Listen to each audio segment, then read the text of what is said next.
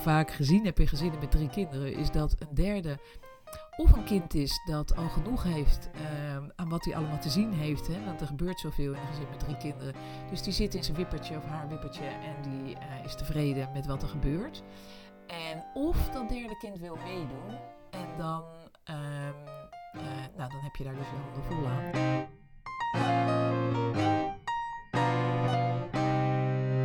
Hallo en welkom. Je luistert naar Open Podcast. Ik zit hier samen met mijn moeder en mijn broertje en zus. In deze aflevering gaan we het hebben over opvoeding. En we vonden dit een mooie aflevering om nou, met mijn broertje en mijn zus eh, erbij het gesprek te voeren. Ehm, en qua, ja, met betrekking tot opvoeding gaan we het eigenlijk vooral voornamelijk hebben hoe ook eh, verschillende ja, type kinderen een andere opvoeding of andere soort opvoeding nodig hebben. Ehm, en hoe dat ook in één gezin eh, voor kan komen. Eh, en hoe dat bij ons is gegaan. Dus eh, ja, ik wil eigenlijk even jullie twee het woord geven om de beurt. Eh, om jezelf even kort voor te stellen. En ehm, ja, we vinden het superleuk dat jullie op, op de podcast zijn. Ja, nou dankjewel. Uh, wij vinden het ook leuk. Of ik in elk geval. Um, ja, ik ben Isabel. Ik ben 27 jaar. Ik uh, studeer op dit moment uh, nog in Amsterdam geneeskunde. En ik doe kooschappen in allemaal verschillende ziekenhuizen. Wat ik heel leuk vind op dit moment. En jij, Luc? Ja, ik, um, leuk om hier te zitten. Ik ben benieuwd. Um, mijn naam is Lucas, uh, ik ben 24 jaar oud. Ik woon nu in Rotterdam en ik studeer nog in Delft. Uh, bezig met mijn master en dan uh, gaan we het zien wat daarna gaat gebeuren. nou, superleuk om jullie hier te hebben. Onze allereerste gasten op de Open Podcast. ja, wat een eer. um, en ja, laten we meteen in het onderwerp van opvoeding duiken. We vonden het ook juist leuk omdat we hier natuurlijk met onze opvoeder zitten. en ik het natuurlijk, ja, meestal als het over onze opvoeding gaat tijdens de afleveringen, komt het vanuit mijn perspectief. Um, en dat, is, ja, dat perspectief verschilt uh, nogal, ondanks dat je dezelfde opvoeding hebt in een, in een gezin. Um, dus, nou, misschien als allereerste man, aangezien jij de opvoeder bent, hoe jij kijkt naar hoe je ook ons hebt opgevoed, maar ook in hoeverre had jij meteen door dat verschillende kinderen ja, een ander soort opvoeding nodig hebben? Ja, ik als opvoeder. Uh, nou, toen ik moeder werd, wat uh, niet jong gebeurde, toen was ik me al erg bewust van uh, de taak van de opvoeder, die ik heel serieus nam. Ik was toen ook uh, pedagoog al in opleiding tot psychotherapeut. En um, uh, dus dat maakte me juist heel erg bewust hè, van um, de verantwoordelijkheid die je hebt als opvoeder. En zowel maatschappelijke uh, taak als, nou, natuurlijk als op het persoonlijke vlak. En wat ik bijzonder vind om te zien, is dat je zo, als dat ik als opvoeder, en ik denk dat dat voor elke ouder geldt, elke opvoeder, dat je groeit in die rol.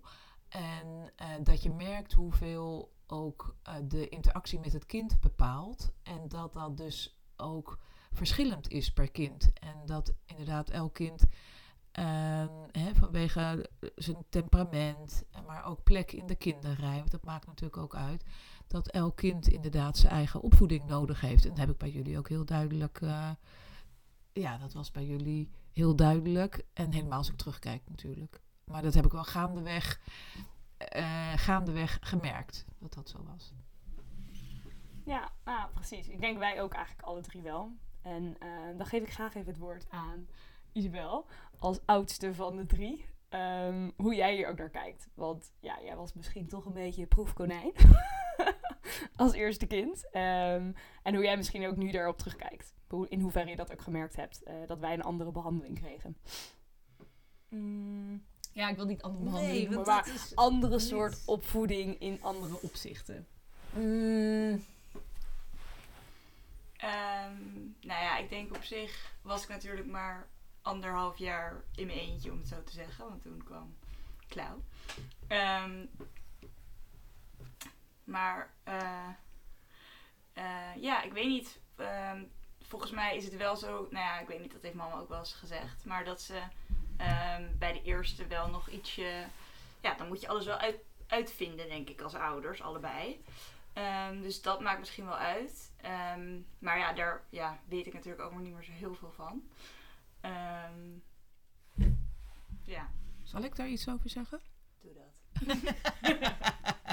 nou, wat eh, ik bij mezelf heel erg gemerkt heb, ik leerde mezelf op een hele andere manier kennen. Ehm, ik was nooit zo heel erg bekend met heel veel angsten. En dat veranderde subiet. eh, nou, ik denk misschien al wel op het moment dat ik wist dat ik zwanger was. Eh, dat je dan realiseert wat er allemaal ook mis kan gaan. Ehm, dat het vaker goed gaat dan mis, maar dat je je heel goed realiseert van er kan ook zoveel misgaan.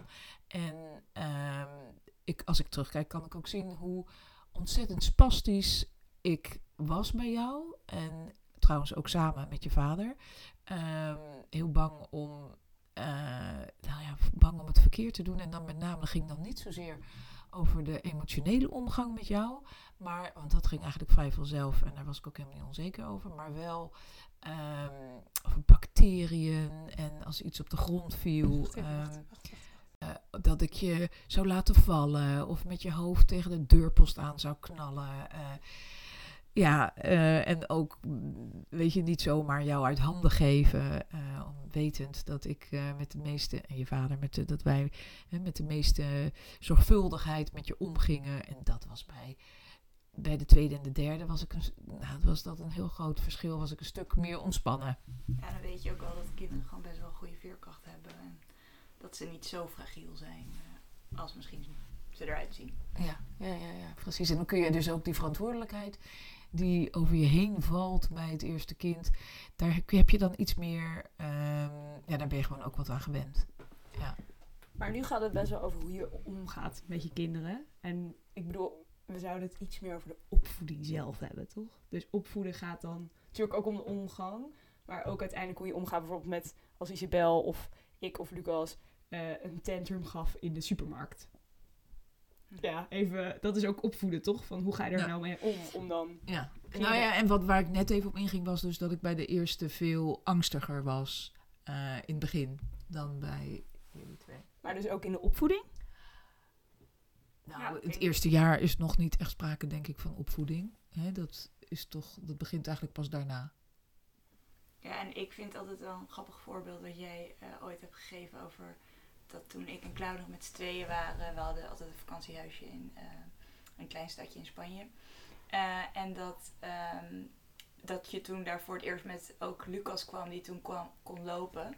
En dat je toen echt onwijs bang was dat hij gewoon iets super raars zou doen, uit het raam zou springen of zo. Of aan het balkon zou vallen of gewoon er overheen zou klimmen. En dat je toen ineens alles ging beveiligen, terwijl je daar met mij en Claudia nooit last van had gehad. Dat je zeg maar dacht dat we iets raars zouden doen. Ja, ik ging hè, we gingen daar zes weken per zomer naartoe. En ik ging dan eh, eerst de eerste weken alleen, eh, totdat papa eh, ook vakantie eh, eh, kreeg.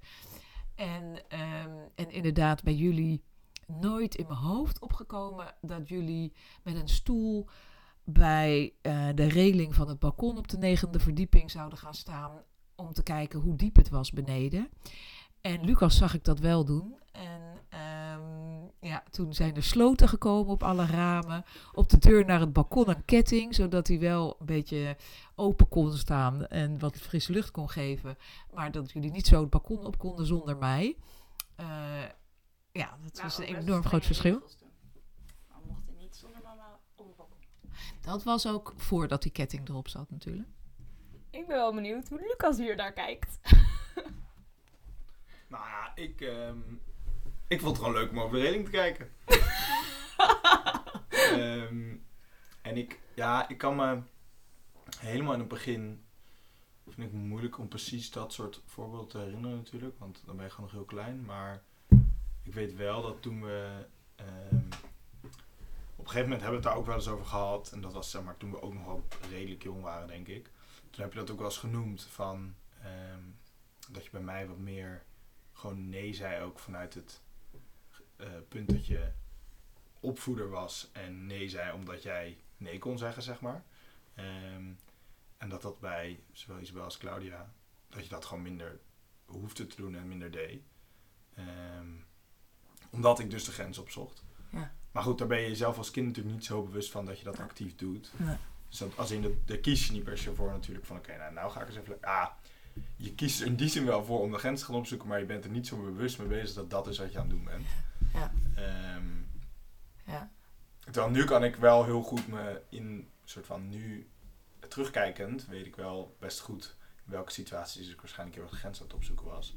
En voordat die grens, aan helemaal in het begin denk ik dat die grens er ook nog niet zo was dan. Dus die was nog heel soort van Flexibel. flexibel en die was er nog niet zo duidelijk. En toen op een gegeven moment was hij er wel erg. Eh, nou, daar hebben we het ook wel meerdere malen over gehad. Ja, ja. Ja, en eh, achteraf zie ik, dus bij Claudia en Isabel was ik helemaal niet zo consequent. Dat hoefde ook niet per se zo. En bij jou ontdekte ik dat dat wel nodig was. En, en eh, nu ik terugkijk, denk ik dat Isabel dat eigenlijk ook meer nodig had dan ik toen door had. Ja, daar ben ik het ook Achteraf. mee eens.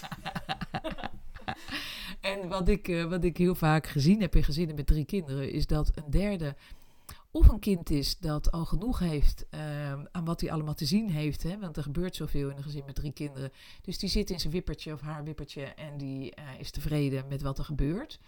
En of dat derde kind wil meedoen. En dan, ehm, eh, nou, dan heb je daar dus je handen vol aan. En jij was duidelijk een kind, hè, zo, jij was een hele rustige baby. Tot het moment dat je merkte dat je je kon omdraaien. Dus dat je zelf iets kon. En toen, ehm, ja, toen had je zo'n tempo erin om, eh, eh, nou ja, om, om zo snel mogelijk te kunnen zitten, staan, kruipen, lopen. En dat is, eh, dat is niet opgehouden.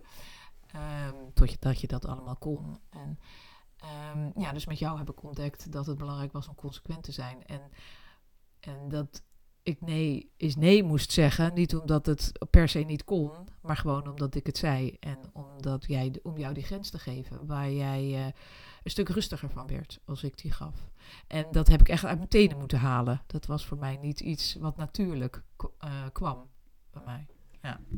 Ik ben dan wel benieuwd, want ja, ik, ik noemde het net behandeling. Maar dat komt denk ik om- omdat als kind je het op die manier ervaart. Iemand anders krijgt een andere behandeling, zeg maar. Wordt anders behandeld dan jijzelf, of of dat nou gunstiger of minder gunstig is. Maar uiteindelijk is dat natuurlijk wel zo. Want in principe is iedereen natuurlijk binnen het gezin gelijk. Alleen als iemand anders bijvoorbeeld nou, vaker nee hoort dan een ander kind, hoe ga je er dan mee om als ouder, maar ook hoe kinderen daar dan naar kijken? Want ik kan me voorstellen dat dat best wel lastig is. En, en eh, interessant wat je zegt. Eh, en de vraag aan jou. Wanneer merkte jij dat als kind? Ehm, nou, voor mij was het natuurlijk dat ik eigenlijk gewoon, ja, ik wil niet zeggen chille behandeling kreeg, maar het was wel zo. Qua, ik kon best wel meeliften op eh, een oudere zus, die, daar had, die zeg maar bijvoorbeeld nou, met uitgaan of zo. Ja, ik had, kreeg geen eindtijd, want Isabel had geen eindtijd. En ja, waarom zou ik dan wel een eindtijd krijgen?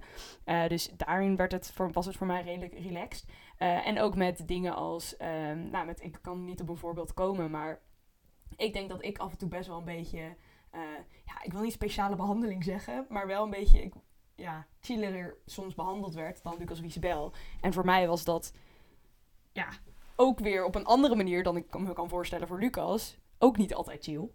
Maar eh, ja, bijvoorbeeld nou voor jou, Luc. Nou, ik kan me wel best herinneren, een soort van. Dan wil ik eigenlijk wel een beetje zeggen speciale behandeling. Want ik weet nog wel goed dat toen ik op een gegeven moment uitging. Of in ieder geval met vrienden ging chillen in het weekend en la la la. De middelbare school. In parkje. bijvoorbeeld. Toen ehm, was het wel altijd zo dat ik echt een hele specifieke eindtijd kreeg. En eigenlijk het liefst van, hé, hey, waar ben je dan precies? En een soort van heel, ge, nou, best wel veel soort van eh, terugkoppeling naar jou, mam. Eh, en op dat, op dat moment was het echt niet zo dat op mijn leeftijd, Isabel of Claudia, dat, dat soort van, die hoefde dat allemaal niet. En die waren veel vrijer eigenlijk. Die mochten later thuiskomen en hoefden in die zin minder te laten weten waar ze precies waren. En ik was me er wel heel erg van bewust dat ik dat wel moest. Maar ik denk dat tegen die tijd, dus nou, wat was het, 15, 16, 17, dat ik het eh, wel, dat ik er ook wel helemaal vrede mee had dat dat op die manier zo was, zeg maar. Dat het ook al wel vanaf kinds af aan, als in, op dat moment hadden, konden we het ook prima zo'n gesprek hebben. Dus dan wist ik ook dat dat de reden daarachter was, zeg maar. Ik had niet zoiets van, hé, wat is dit? En ik denk dat ik er niet tegen vocht, zeg maar. Eh, Nee. Omdat ik het snapte, maar als ik dat niet had ge- gesnapt, dan had ik denk ik wel heel erg gezeten van, wat is dit? Hoezo heb ik, hoezo krijg ik wel een eindtijd en zij niet? En dit is niet eerlijk. Nou, ik denk niet dat die eindtijd tot je zeventiende duurde. Ik denk dat het meer 13, 14, 15, 16 was. Ehm, en eh, ja, ik weet dit ook dus een heel mooi voorbeeld, omdat het zo duidelijk is. En dan moeten we een heel klein beetje terug in de tijd.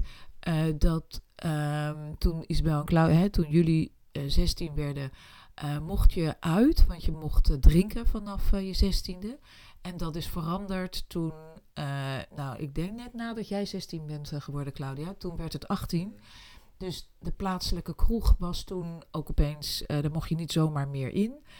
Ehm, maar ik denk het allerbelangrijkste, wat hier een grote rol in speelt, is dat toen jij 16 werd, Isabel, eh, toen ben je ziek geworden. Eh, en best wel pittig. Pittig proces geweest. En toen jij, eh, toen, kreeg je, toen waren er allemaal feestjes. toen jij weer een beetje beter werd. Want iedereen werd 16 en er waren van die Sweet 16 parties. Ik was alleen maar heel blij als Isabel het volhield eh, eh, een hele avond. Eh, wat ik zelf nooit had gedacht toen ik jong was. En goh, kinderen gaan uit. Nou, dat is een van de nachtmerries die je hebt als jonge ouder. Dat je denkt van, oh, en dan straks moet ik mijn kind helemaal los gaan laten. Hè, naar feestjes of een café. Als ze eenmaal 16 zijn, dat was toen dan 16. Dus toen Isabel 16 was, eh, toen was ik blij als ze het kon volhouden een hele avond. En eh, dan ging ik er ook ophalen, omdat ze nog niet echt de energie had om thuis te komen. Claudia heeft daar heel erg op meegelift, dus eh, daar mag je zus dankbaar voor zijn. En toen jij eenmaal die leeftijd had, Lucas, ja, ik wist natuurlijk ook, ik dacht, ik gaat mij niet gebeuren dat ik zo'n ouder ben, hè, die als een rottigheid wordt uitgehaald, zegt, nou, mijn kind doet zoiets niet.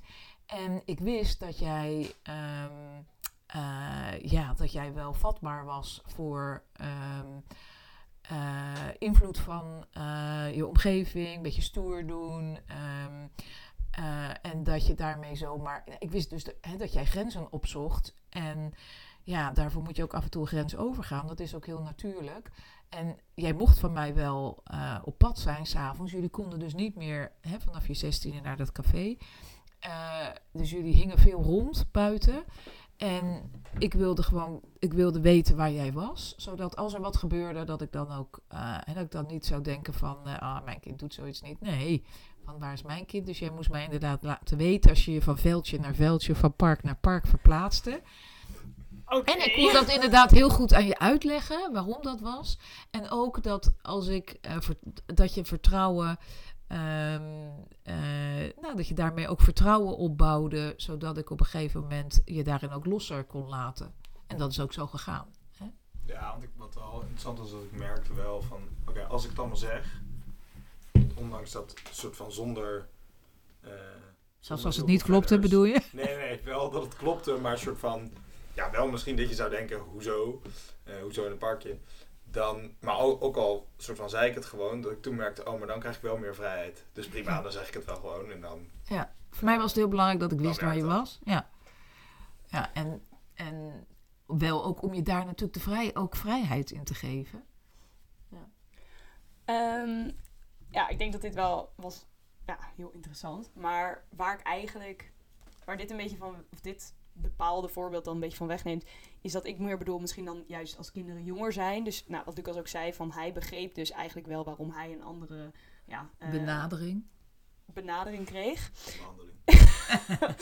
maar eh, hij begreep dat dus al. En ik denk dat het vaak voorkomt. Dat moet dus inderdaad dat soort van. eh, moet dus al een beetje naar voren komen in een vroegere.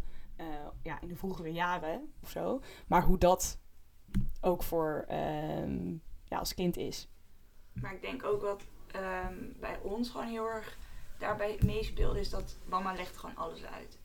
En het werd allemaal gewoon open bespro- besproken, zoals de open podcast. Wij hadden gewoon open gesprekken daarover ook. En het was eh, niet een beetje zo van, nou ja, Lucas eh, krijgt een speciale benadering. Nee, het was gewoon, ja, ik weet niet. Het was ook voor ons natuurlijk gewoon onze eh, gewoon.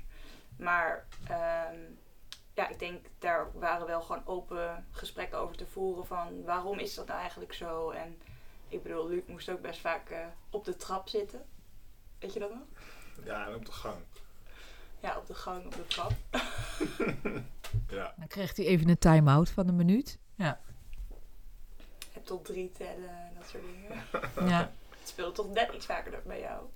Maar ja, inderdaad, eigenlijk achteraf gezien. Of nou ja, daar hebben mama en ik het ook best wel vaak over gehad. Had ik ook best, was ik ook degene die ook best wel grenzen opzocht. Maar gewoon iets minder opvallend. Ja. Ja, ja, ja. Ja, dat is de laatste jaar wel erg geworden. Ja. Ja, dat is interessant dat ik dat toen, of dat jij het op een andere manier deed, of dat ik dat niet. Ja, ik had dat veel minder door bij jou. Ik zie het achteraf wel hoor, als we terugkijken. Ja, maar kijk, als we bijvoorbeeld terugkijken, weet ik nog wel een paar voorbeelden van Lucas die gewoon erg opvallend grenzen opzocht. En ook eh, zich daar inderdaad een beetje door vrienden soms liet eh, beïnvloeden. Ik kan me iets herinneren over een eh, bad in de badkamer. Want eh, al het water moest gewoon over de rand. Dikke lekkage. Nou ja, het water kwam op de eerste verdieping uit de lamp. Ja, ik kan me niet precies meer herinneren waarom we nou precies het bad leeg wilden scheppen in Op de badkamer? een badkamer. Ik begrijp ook, ik liet je dus heel, want toen was je Maar nog helemaal, je was nog heel jong. Dus ik heb je blijkbaar wel de ruimte gegeven om alleen in bad te zitten. Dat verbaast me. Ja, met dat vriendje. Maar ik ging blijkbaar ook een poosje niet kijken. Ik was niet op dezelfde verdieping, want anders had ik het gehoord. Dus dat verbaast mij dan eigenlijk van mezelf. Ik vind trouwens wel iets wat jij net ook zei, dat eh, het dus gewoon heel open besproken werd. En ook er gewoon, ja, wij konden er gewoon vragen over stellen. Dat is inderdaad denk ik wel de crux van dus een andere opvoeding voor verschillende kinderen binnen een gezin. Dat daar dus gewoon ja, de open gesprekken over kunnen zijn. Ook al vanaf jongs af aan, als wij er vragen over hadden.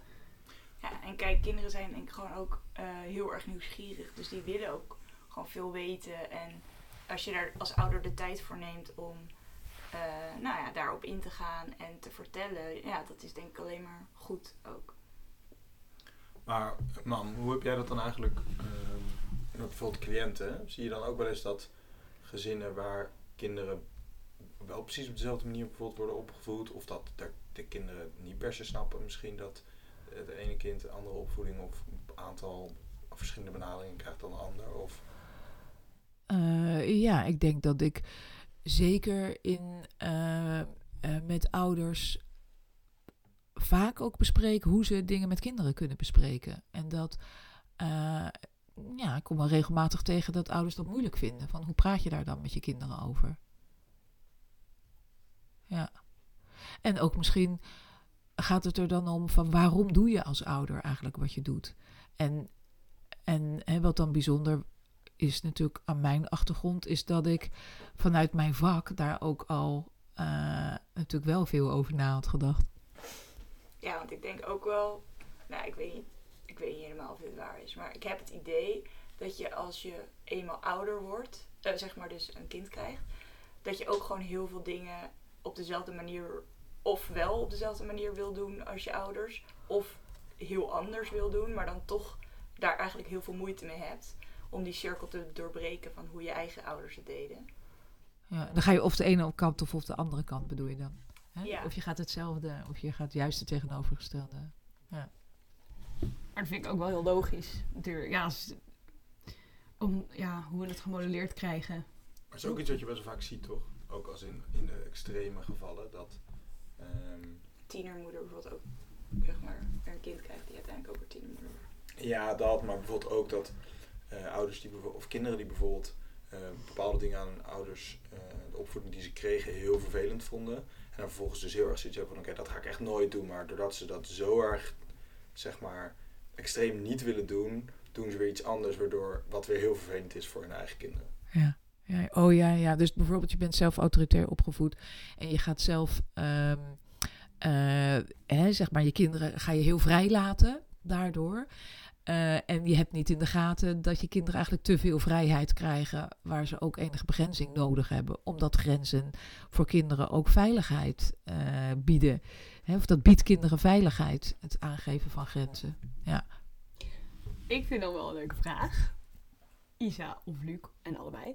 Ehm, is er iets in jullie opvoeding wat jullie anders zouden doen? Of heel anders zouden willen doen? Ik Even. Isabel wat strenger opgevoed. Nee, nee, met je eigen kinderen, Luc. kan niet. eh. Stel, je Ehm. krijgt zelf kinderen. Nou, het is wel grappig als in.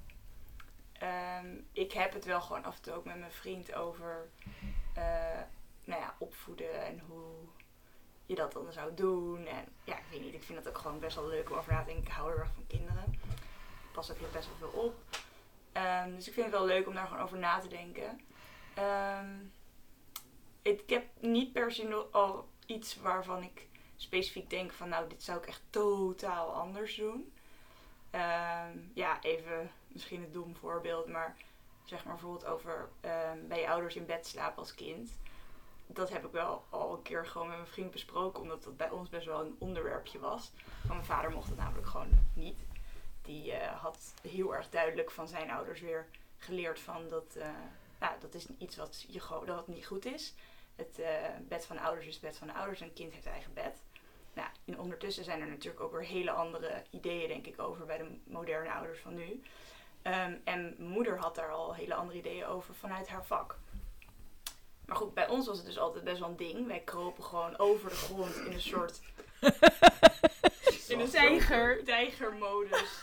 Super stil. Maar ja, had je lui rond vroeger nog, eh, wat dan helemaal niet zo stil bleek te zijn. Maar goed, dat dacht je dan. En dan kroop je een soort van omhoog. En dan heel onzichtbaar ging je er dan een soort van heel stil na lig- eh, naast liggen. Naast mijn moeder dan. Secret Service missie had er niks bij hoor. Eh, waar natuurlijk mijn vader uiteindelijk s'nachts alsnog wakker werd en je overplaatste naar je eigen bed. Maar goed. Had je Eh, toch wel even een paar uurtjes aan mijn kant meegepikt? Ja, precies. Maar goed, dus over dat soort kleine dingetjes heb ik het er dan nu wel eens over. Gewoon met mijn vriend van, nou, wat, hoe kijk jij erop? Mocht jij vroeger bij je ouders in bed? En eh, ja, hoe zou jij dat later, weet je wel, willen doen? Of hoe zouden wij dat later doen? Ehm, dus ja, ik weet niet. Ik vind het altijd ook wel interessant of zo om over na te denken. Maar niet per se dingen die ik nou heel specifiek anders zou doen, denk ik. Nou, want jij, jij noemt nu iets wat je anders deed dan dat wij deden. Dat jij veel meer al, en, en ik vind dat heel mooi eh, om te zien, dat jij dit soort dingen dus bespreekt. Waar ik van mezelf niet zo goed begrijp dat ik dat allemaal niet van tevoren eh, besproken had. Juist ook vanuit mijn vak. Ja, nou, ik denk ook wel dat daarmee meespeelt dat jullie natuurlijk nog niet zo lang een relatie hadden voordat ook aan kinderen begonnen vanwege de leeftijd. Ja, nee, dat is waar. En ook dat ik heel verliefd was. En eh, dat, is, dat is waar. Ja, maar Ja. toch wonderlijk. En ik vind het heel mooi om te zien hoe jij eh, en je vriend dat doen. Ja, leuk. Jij hebt nog een eh, best prille relatie op het moment. Nee, grapje. Ook alweer bijna een jaar. Heb jij het er wel eens over al? Of is dat echt te ver van je bedshow? Eh, te ver van mijn bedshow en zij maakte wel eens grapjes over en dan kijk ik er erg anders aan. Nee, Hoe? dat had mijn vriend op zich in het begin ook. Hoe kijk je eraan? Angstig. Nee, dan maakt ze gewoon echt een grapje van. Wat ook echt heel erg een grapje is. Ehm, maar nee, daar hebben we het wel echt nog niet over gehad. Ja, maar dan, Mag ik even vragen? Want hebben jullie het al wel eens gehad over of de ander überhaupt kinderen wil bijvoorbeeld? Zeg maar zo'n gesprek. Ja, oké, dat hebben we wel eens gedaan. En mijn antwoord op, daarbij is op dit moment nog, ik weet het niet per se. Als in, ik heb nog niet er zo veel over nagedacht dat ik met zekerheid zou kunnen zeggen, ja, ik wil kinderen of nee, ik wil geen kinderen. Ehm, en zij, ik heb het, dit was echt vorige week volgens mij. Toen vroeg ik het ook aan haar van, en heb jij, soort van, weet jij dat aan eigenlijk al? Toen zei ze wel van, eh, ja, eigenlijk heb ik altijd wel het idee gehad dat ik kinderen wil, maar ik heb er inderdaad ook nog niet per se zo bewust eh, over nagedacht. Ehm, maar over het algemeen was haar antwoord wel redelijk overwegend van ja, ik wil kunnen. Ja, en nog even de eerdere vraag van Claudia Lucas. Ehm, als je kinderen krijgt, als je ze zou krijgen, zijn er dan dingen waarvan jij denkt dat zou ik heel anders doen? Of juist hetzelfde? Mm, ja, daar moet ik wel even goed over nadenken. Ik denk dat ik veel dingen niet per se anders zou doen. Ehm, nou, behalve dan misschien waar jullie het net over hadden, dat je al iets eerder misschien met je partner erover hebt, over hoe diegene naar bepaalde dingen kijkt. Dus dat je misschien vanaf het begin iets meer, ehm, dat je het daar al over hebt gehad. En dan kom je dus ook meer van dezelfde positie. Of weet je al van tevoren dat je misschien allebei van een andere positie komt. Eh, want ik denk ook niet per se dat het heel slecht is als de ene ouder op een bepaalde Nee. manier opvoedt en de andere ou- ouder op Nee. een bepaalde manier opvoedt. Nee, je Dus bent er natuurlijk nooit je hetzelfde. hoeft nooit helemaal hetzelfde te zijn. Ehm, Het is mooi als het enigszins op elkaar afgestemd is in een aantal belangrijke... ja, dat, dat kan wel eens dat dat belangrijk is. Ehm, maar of ik echt iets heel anders zou doen. nou, daar, misschien kan ik er zo nog even op terugkomen, maar op dit moment heb ik daar niet een direct antwoord op. En jij? Leuk. En jij, Claudia? Hoe is dat voor jou? Ehm, nou, ik vind het op zich wel een goed voorbeeld wat Isa noemde over het in bed slapen bijvoorbeeld. Maar ik moet zeggen, ik heb hier niet genoeg. Ik heb niet genoeg over de opvoeding van mijn toekomstige kinderen nagedacht. Ehm, Nee, ja zeg. om het zeg maar, ja, ehm, om daar al echt een beeld bij te hebben van, oh, dat zou ik heel anders willen doen. Ehm, maar wat inderdaad wel, wat ik wel grappig vind, ook dat Lucas dat noemt, van waar het mij aan doet denken is, jij en papa zijn gewoon heel anders. Gewoon uiterste in heel erg veel opzichten. En ik denk dat inderdaad in dat opzicht, met opvoeding, ehm, dat gewoon af en toe wel naar voren kwam, zeg maar. Dus eh, bijvoorbeeld dat je van jou best wel veel, nou ja, ik wil niet zeggen dat je van jou veel mocht en van papa niet, maar in sommige opzichten toen wij wat jonger waren wel. Dat ik bijvoorbeeld ehm, ja, eh, eigenlijk niet mocht lezen nog, terwijl ik in bed lag. Terwijl, ja, tuurlijk, ik moet niet tot middernacht gaan lezen, maar gewoon nog even lezen. Dat ik dan echt het licht uitdeed. Om papa soort van te, het, eh, eh, te slim af te zijn. dat ik al sliep, weet je wel. En ik zou wel, ja, ik weet misschien in dat opzicht dat ik wel zoiets zou willen van dat mijn kinderen wel dat altijd nog tegen me kunnen. Ja, I don't know. Ik weet niet, want tegelijkertijd heb ik wel weer het idee dat ik alles wel gewoon kan zeggen. Dus Maar nee, maar- ik heb niet iets wat ik direct heel anders zou doen. Ehm, nou ja, misschien met het eh, met eh, wel eh, in het opzicht van met eten omgaan of zo. Ik denk dat, maar dat is meer ook mijn persoonlijke ervaring geweest. Met eten omgaan? Ja, in de zin van, ehm, we hadden natuurlijk best wel, ja, dit gaat misschien alweer veel te veel in een heel ander onderwerp hoor. Maar ehm, in het opzicht Dat... Over opvoeding, niet voeding. Ah, dat zit er ook in het woord. nee, maar in de zin van, ehm, weet je wel, of er nou wel of niet eh, lekkere dingen in huis zijn, maar dat meer de, ja, ik vind het ook moeilijk uit te leggen hoor. En jij bedoelt meer van het, je bord leeg eten. Ja, dat, wow, thanks. Dat inderdaad. Thanks, Is. Als ik jou toch niet had. je mag vaak op de podcast komen. ja, dus bord leeg eten bijvoorbeeld. Dat is wel een goed voorbeeld. Met eten omgaan, zeg maar. Dus eh, dat wij toch eigenlijk wel bord leeg moesten eten en dan kregen we een toetje. En nee, op zich is het niet slecht om je kinderen de groente op te laten eten. Daar ben ik het helemaal mee eens. Alleen uiteindelijk eh, eten je kinderen ook niet... Nou, hebben ze niet dezelfde eh, eetbehoeften, zeg maar. Nou, een jongetje zal meer eten dan misschien... Maar misschien ook niet. Nee, Ehm, dus dat wil ik niet generaliseren. Nee. Maar wel dat doe vooral niet. Nee. maar wel dat eh, de borden werden opgeschept en je had zelf niet een zeggenschap over hoeveel je te eten kreeg die avond. Dus als je wel niet honger had, ja, misschien was je bij een vriendin niet geweest, had je even gesnoept, I don't know. En dan was het eigenlijk wel van, nou, je eet je eten op, want anders krijg je geen toetje. Dat is wel iets wat ik me wel echt sterk herinner van je bord moet leeg, zeg maar. Je bord moet leeg. Nou, ik kan me wel herinneren dat, wij, dat ik het heel belangrijk vond dat je altijd alles probeerde te eten. Dus dat je er zeker een paar happen van moest nemen. En ook van groenten. Eh, maar we hebben helemaal, ik herinner me niet dat er nou echt dat er eetproblemen waren. En ook Nee, niet dat je het per se je bord leeg wel, moest Het eten. was wel gewoon bord leeg, toetje. Soort van. En dat hoefden jullie niet per se heel veel tegen ons te zeggen. Want de- wij deden dat ook wel gewoon. En we aten ook denk ik best wel alles. Dus het was niet een soort strijd aan tafel. Dat helemaal niet. Maar het was wel een soort message van... Het was niet van luister naar je lichaam. Als je vol zit, zit je vol. Terwijl dat misschien is wat Klauw bedoelt om later aan haar kinderen mee te geven. Van luister gewoon naar je lichaam. En als je genoeg hebt, dan is het genoeg. En dat Ja. is ook goed. Ik heb zelf de indruk van, ja, als je genoeg hebt, heb je genoeg. Maar dan heb je ook geen plek voor een toetje. Nee, dus ik had het, ja, ik had laatst bijvoorbeeld met oppassen. Ehm, en toen nou ja, waren we aan het eten. En toen op een gegeven moment zei ik van... eh, ik, ik zei het volgens mij ook zelf van... Oh ja, we moeten zo meteen hebben we ook nog popcorn hè, voor bij de bioscoop. Het ging een soort bioscoopavond doen. En toen zei hij van... eh oh, zei mijn oppaskindje van... Oh ja, ja. En toen zei hij op een gegeven moment ook... Maar hij zegt heel vaak van... Nou, ik heb gewoon genoeg. Eh, en dan denk ik ook van... Nou, oké, is goed. Eh, ik laat het dan wel heel vaak nog even staan. Want ik denk, ja, zometeen krijg je misschien weer honger. En eh, dan Hm. wil je het alsnog op gaan eten. Ehm, en dan zegt hij van, nou, dan heb ik nog plek voor de popcorn. Dus dan na, na een bakje Ja. popcorn. En dan wil hij toch nog, zeg maar, zijn avondeten daarna opeten. En dan denk ik van, nou ja, kijk, dat is wel, denk ik... Ja. Ik weet niet precies, zeg, ik weet natuurlijk ook niet precies hoe je het moet doen. Maar ik denk, ja, het is wel een soort van... Je laat, leert een kind wel een beetje om te leren... Van, nou, dit is Ja. wat mijn lichaam aangeeft. Dan heb ik genoeg. En, Zeker, hartstikke belangrijk. Maar ik herinner me ook helemaal niet dat ik jullie dwong, dat het wel zo was. Kijk, je kan niet zeggen, nou, ik, ik heb genoeg. En dan daarna wil je een toetje en of weer snoep na het eten of zo. Dus dan was het wel zo, hé, hey, als je genoeg hebt, dan heb je ook genoeg. Dus dan is er ook niet nog plek voor iets anders. Ehm, Ja, maar ik denk dus wel, hoe Isabel dit nu zegt, van dat je ook als kind wil je er rekening mee houden van, hé, hey, ik wil wel nog plek voor een, ehm, voor een toetje. Eh, of voor iets zoets of zo. En ik denk wel, kijk, ik zeg niet dat ze dan hun groente niet mogen opeten. Maar als je bijvoorbeeld even, laten we ervan uitgaan dat we een heel Hollands gezin zijn met een AVG. dat, dat waren we niet. Dat kan ik Nee, oké, maar zeggen. makkelijk voorbeeld. Je hebt gewoon groente, aardappelen en iets van vlees of iets. Ehm, dat je dan gewoon het vlees, eh, het groente sowieso op moet eten. En ook iets van je vlees, ook iets van je aardappelen. Maar als je dat niet helemaal op wil eten, omdat je heel graag, weet ik veel, vla wil na het eten. Dan daar ruimte voor moet kunnen zijn. En dat is meer wat ik later wel bij mijn kinderen, ik Mhm. bedoel, waarschijnlijk krijgen ze geen vlees. Maar ik die ruimte wel wil geven. Dat ze dus eh, van, weet je, oké, als ze nog iets zoets willen na het eten. Of ze willen wat vla of weet ik veel dat dat dan wel kan. En dat ze het daarover kunnen hebben. En ik heb, in mijn ervaring was het wel zo. Je kreeg alleen een toetje als je je bord leeg had.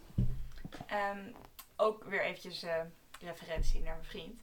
Bij hem ging het bijvoorbeeld ook volgens mij net iets anders. Dat ze bijvoorbeeld dus het eten op tafel zetten en dan vanuit daar opscheppen. En dat hebben we sowieso bij vriendinnen en later in mijn studententijd deden we dat eigenlijk sowieso standaard. Dat de pan gewoon op tafel en dan krijgt iedereen ook een beetje naar hoeveel zin die heeft en hoeveel honger.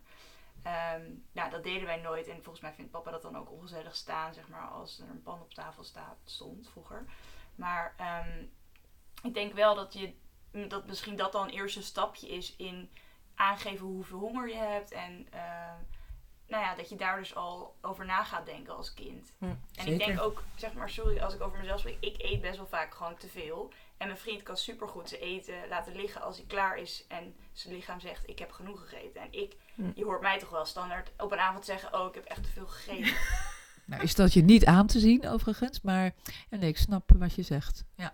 Maar ik moet ook wel zeggen dat ik meestal echt mijn bord leeg eet. Ook al zit er echt veel eten op, dan eet ik alsnog het hele bord leeg. Hm. En inderdaad, eerder stoppen dan dat is... Hm. Ja, natuurlijk kan ik het wel, maar Hm. dat zit je is, niet in je hart. het is niet Ja. per se de standaard. zeg Nou ja, het is interessant. Ja, Dat ik wel, snap ja, wat jullie zeggen. Ja. ja, ik snap, ik hoor wat jullie zeggen. Ik begrijp, begrijp het ook. Mag Ja, goed genoeg over eten. ik krijg er honger van. Hè? Ik ook. Ja, nee, ik begrijp wat jullie zeggen. Ik denk dat het ook heel mooi is wat jullie eh, daaruit meenemen voor jezelf. En, Ja. ja, en dan kun je natuurlijk ook nog iets mee, hè, wat, jij zegt, wat jullie beiden zeggen van, goh, we hebben de neiging om ons bord leeg te eten. Ik zelf trouwens ook. Bij ons wa- thuis was wel strijd om eten, overigens, eh, vroeger. Ehm, dus ja, nee, is mooi wat jullie zeggen. Ik denk ook wel dat zeg maar, de maatschappij van nu een beetje iets meer bewuster is daarvan. En eh, nou ja, bijvoorbeeld ook dat ouders er meer nou ja, bewustere keuzes van maken. En ook natuurlijk meer bi- biologisch eten, vegan eten. Nou ja, dat dat ook natuurlijk steeds meer in opkomst is. Dat je dat dan ook dus nou automatisch dan mee gaat geven aan je kinderen. Maar wat ik dus ook nog ehm, wel echt, wat ik gewoon grappig vind, is dat je als kind heb je gewoon een bepaalde opvoeding gehad. En dat is gewoon normaal voor jou. En als je dat dan daar later over dus gaat hebben, bijvoorbeeld als voorbeeld met mijn vriend of met vriendinnen, dan kom je erachter van, wow, maar Ja. bij jullie was het dus normaal op zo'n andere manier. Jullie deden Ja, het zo anders. Grappig is dat, hè? Ja. Dat begint eigenlijk in de puberteit wel, hè? Dat je een beetje kunt gaan vergelijken met eh, hoe het bij anderen thuis is. Eh, en daarvoor neem je het helemaal voor vanzelfsprekend. Eh, maar het is mooi dat dat ook nog doorgaat als je ouder wordt. Ja. Leuk dat jullie daarover praten, ook met elkaar. Ja, en ik denk op zich dat wij nog wel, zeg maar, ook al waren jullie er misschien niet super bewust van, maar bijvoorbeeld één koekje, één snoepje. Ja, ik weet niet, bij mij is dat in elk geval wel, ik kan dat wel gewoon best wel goed. Dat ik niet per se thuis het hele, de hele koekrol in één keer opeet, waarna ik misselijk ben en geen honger meer heb om na te eten of zoiets. Maar het was ook niet zo toch dat je altijd maar één koekje of een snoepje mocht? dus nee, want dat had ik vroeger namelijk. Nee, precies. ja. Dus het was niet per se één koekje, één snoepje. ehm, waardoor, maar ook niet van hier is de hele rol, eet maar op. We gaan zo eten. Snap je? Want Nee. dat heb ik ook een vriendin die dat... eh, De, nou ja, daar let Ja. gewoon niet per se iemand op dat ze de hele koekrol leeg eet. En die kan het nog steeds hebben. Ik weet nog wel dat we wel eens twee ijsjes aten. het was vooral dat ik heel veel van ijs hield. Ja, dat vind ik ook wel, is ook wel grappig. Dat je dat als kinderen ook een beetje de, de lekkernijen van je ouders. Dat ook best wel een beetje meekrijgt. Van, ik denk dat wij alle, na, alle vijf zijn wij ijseters. Ja. Terwijl het niet per se, ja. Mijn vriend is geen ijs. Je hebt er niet goed op uitgekozen. Ik wil dat in mijn eentje een ijsje eten. En dan, laatst hadden we wel samen een ijsje. Dit weekend kunnen we een ijsje eten. Ehm, ik denk overigens dat we een beetje aan het einde van deze aflevering aankomen. Eh, dus ik wil je zeker wel nog even vragen of jullie nog laatste gedachten of dingen hier nog over willen zeggen. Ehm, nou, ik denk een heel interessant onderwerp. Ik denk ook wel ehm, dat, eh, nou kijk, denk, mam, jij was er vroeger gewoon al best wel heel erg mee bezig door je vak. En eh, verder was er nog best weinig, nou, is er steeds meer aandacht gekomen voor hoe belangrijk eigenlijk de opvoeding is. En, eh, oh ja, wat ik ook nog wilde zeggen, wat ik grappig vind, is dat jij dus bijvoorbeeld geconfronteerd werd met je grenzen aangeven. Ehm, met name door Luc, maar ook door mij. Eh, dat ik heel benieuwd ben gewoon waar ik tegenaan ga lopen. En dat ik dat er laatst ook al met mijn vriend over had. Van, waar denk jij dat je tegenaan gaat lopen? Waar denk je dat ik tegenaan ga lopen? dat dat ook best wel grappig is. Dat je, je kom- wordt zo met jezelf geconfronteerd. Ja. denk ik, Ja, ja, heel. Zeg maar, Ja. hebt. Heel, ja, leuk. En Luc, jij? Nou ja, ik ben ook wel benieuwd naar wat voor terrorkind er eh, komt. Van jezelf of van Isa? Van zo. Nou. Ehm, maar nee, ik heb niet per se dat ik nog één specifiek ding eh, graag wilde zeggen. Maar ik vond het wel leuk om het over te hebben. En er, ja, er is ook nog wel veel meer om over te zeggen. Ja, ja, dat merk ik ook. Ja. Nou, dat is een goede reden om de vaker langs te komen bij de podcast. Ja, dankjewel dat eh, we welkom waren. Ja, heel leuk. Dankjewel. Heel leuk om met jullie in gesprek te zijn op deze manier. Ja. Ja, en ik denk dat het ook wel mooi ja, demonstreert waarom wij deze podcast ook podcast ook noemen. Ook omdat het vanuit ja, ons gezin ook al heel erg eh, een, niet een thema is, maar wel zo van dat het heel erg meekomt dat we dit soort gesprekken open hebben. Dus niet alleen Ja, jij en ik, maar ook juist, eh, ja, Met elkaar. ja, precies. Ik denk dat dat ook heel eh, leuk naar voren is gekomen. Door dat met z'n vieren te doen. Ehm, ja, dan komen we eigenlijk, eh, zijn bij het einde van deze aflevering over opvoeding. Ehm, en waarin eh, nou, veel voorbeelden ook naar voren komen. Maar ik denk ook dat we ook zelf nog zeggen hoe goed het is dat eh, dit soort gesprekken, nou ook natuurlijk binnen gezinnen, maar ook juist nou, met vrienden en in relaties natuurlijk, het er ook veel meer over gaat. Want opvoeden is niet één straight iets waar je een soort van, ja, je hebt al heel veel boeken en handleidingen, maar goed, laten we eerlijk zijn, die zeggen ook allemaal wat anders. Ehm, dus hoe belangrijk het is dat je dat ook, dat dat bespreekbaar is en ook, eh, en nu hebben wij alle drie geen kinderen, maar ook straks juist als we kinderen hebben. Ik maak altijd een grapje dat ik dan twee hulplijnen inschakel, namelijk mijn moeder en mijn zus. Wie weet jij ook een keer. Nee, grapje. Hoezo mij niet dan? Nou ja, je bent er net als ik nog iets meer ermee bezig. Ja, ik wil zeggen dat ik er nog niet heel erg mee bezig ben. Ehm, maar ja, dus echt eh, ja, superleuk om dit, ehm, dit gesprek te hebben gedaan. En superleuk dat je, eh, jij nog steeds luistert. En eh, als je nou, misschien je eigen mening over opvoeding, maar ook of je eigen verhalen uit je, van je opvoeding eh, die naar boven kwamen, vind het superleuk om van je te horen. Ehm, ja, Tot de volgende keer. tot de volgende keer. Doei.